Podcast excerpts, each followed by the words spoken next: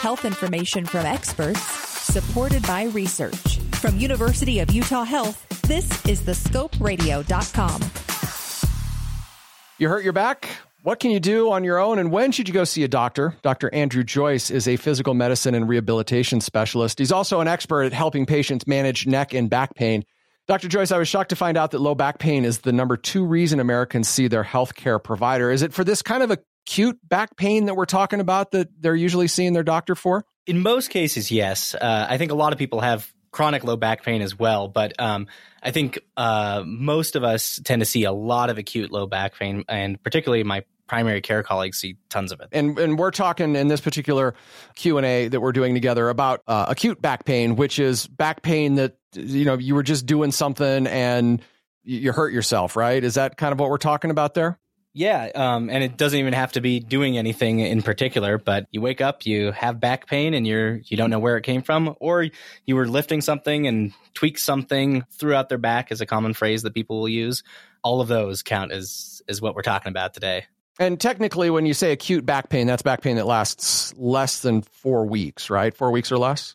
Depending on which guidelines you use, some people say four weeks, some people say less than six weeks, but somewhere in that range. All right. So, but if I hurt my back like one day, I don't know how long it's going to last. So, is there a better way to, to, to kind of determine what type of back pain I have? I suppose if I was doing something, it's pretty obvious that oh well, I tweaked my back doing that. But like this wake up scenario, mm-hmm. how could I tell that maybe that isn't uh, a symptom of something uh, bigger because a lot of times right back pain is a symptom of other things isn't it you got to kind of rule out yeah yeah and and so that's when we we start looking at kind of these what we call red flags so um, you know it's very common that people will hurt their back and and oftentimes the pain can be very severe and debilitating.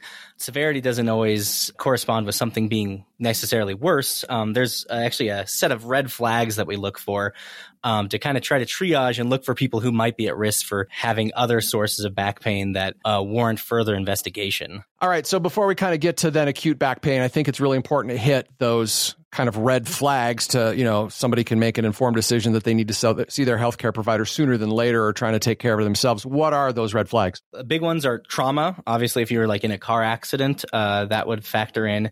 If you have new fevers numbness tingling weakness in your legs if you have a history of cancer if you're having any bowel or bladder changes uh, you use any blood thinners have cancer have iv drug use all these things could potentially be risk factors and those were things that reasons that we'd want you to be evaluated more soon. And if um, a patient doesn't believe that that's the case if they truly just believe oh, i must have slept funny or i did something what can a patient do on their own for acute back pain before they need to see a doctor? What are some recommendations you would have yeah. So the first thing we actually recommend is that you avoid bed rest. You know, 50 years ago, everyone got recommended, oh, just stay in bed, let yourself heal. And what we found is that we were actually giving people a lot of bad advice.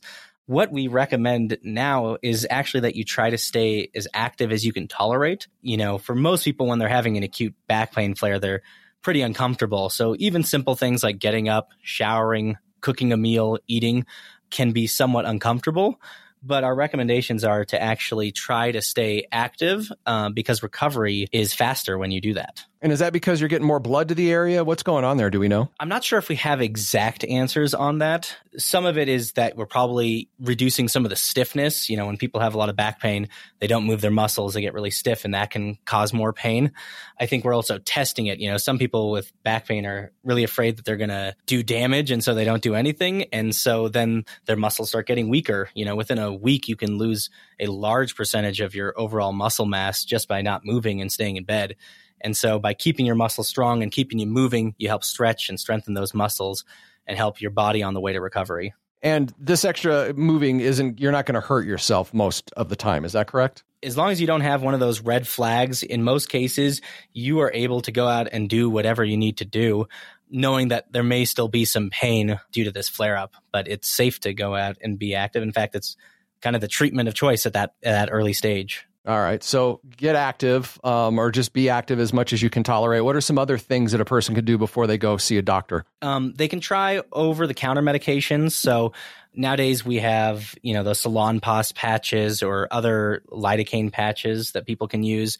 There are a variety of topical creams. There's Tylenol, there's oral anti inflammatories that people can take. All those are over the counter and are medications that patients can try out. Additionally, this someone depends on your insurance plan, but you know, sometimes you can get direct access to physical therapy without even needing to see a doctor in certain cases. And so that's often a reasonable place to start. And then, what amount of time doing those types of things uh, should a patient wait until they start to see some relief, or you know, start to be concerned that well, maybe this isn't acute? Yeah, so I would give it at least two weeks and see how you're feeling at that point. If at that point you're not getting better, that might be a good time to at least start scheduling an appointment with your doctor.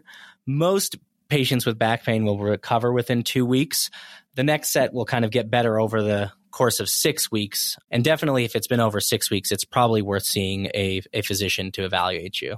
And then when you come into your uh, physician, you could go to a primary care physician or could you come to an expert such as yourself at that point? What would you recommend there? If you have a good established care with a primary care physician, I think that's a great place to start, and they will often be able to help you if you have any concerns or if for some reason you're not able to get in or you don't have a primary care physician, we're always happy to see people and get people in from the ground up um, and make sure that they're getting treated appropriately. All right. And then what types of things would you do at that point for a patient that has gone, you know, two to four weeks, not necessarily seeing the kind of recovery that they'd like? What are you looking for at that point? Yeah, so at that point, uh, we likely would get some imaging, probably starting with an x ray, just to check to see that the bony structures are intact and there's no new issues.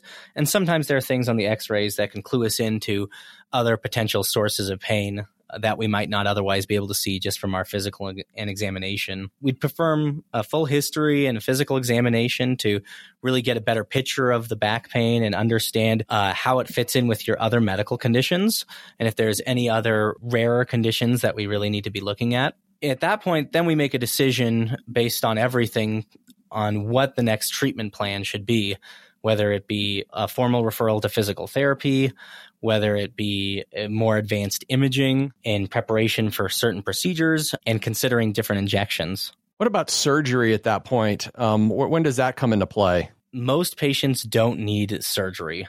And that's one of the great things. You know, the natural history of these um, which means how people do when if we do nothing and just let people live their lives is that most people recover with it over time.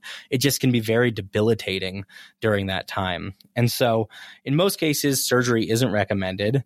Um, if you do have one of those red flags i think it's worthwhile to get evaluated and then we can see whether surgery makes sense. But in most cases there's non-surgical options that we will try first and see if we can help get this under control or get your pain better before having you meet with the surgeons. And then, how about um, using opioid medications for back pain? Is that ever a good idea? In most cases, I would say probably not. You know, there are always exceptions to the rule, so I don't want to say never.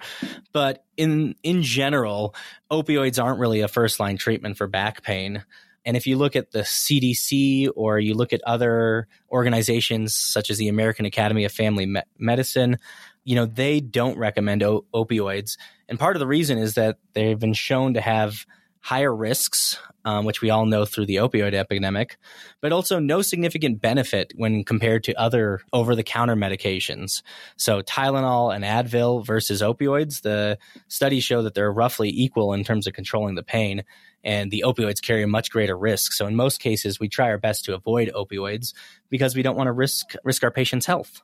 And when you're talking about over the counter painkillers for back pain, um, do you just follow the directions on the box as to what your dosage should be, or generally do you recommend to your patients a higher dosage? It depends on the medication, but in general, I probably will recommend for Tylenol, you can take up to two extra strength Tylenols and you can do that three times a day as kind of a high level dose of Tylenol. And then for the anti inflammatories, uh, the low doses of the medication tend to be more pain relievers, and at the higher doses, they tend to have a little bit more anti inflammatory effect. And so sometimes for a medication like Advil, uh, we can recommend up to three tablets of regular Advil three times a day any more than that, and you should probably be seeing a doctor or checking in with them to make sure you're not using too much medication because that can have other side effects. Have a question about a medical procedure? Want to learn more about a health condition? With over 2,000 interviews with our physicians and specialists, there's a pretty good chance you'll find what you want to know. Check it out at thescoperadio.com.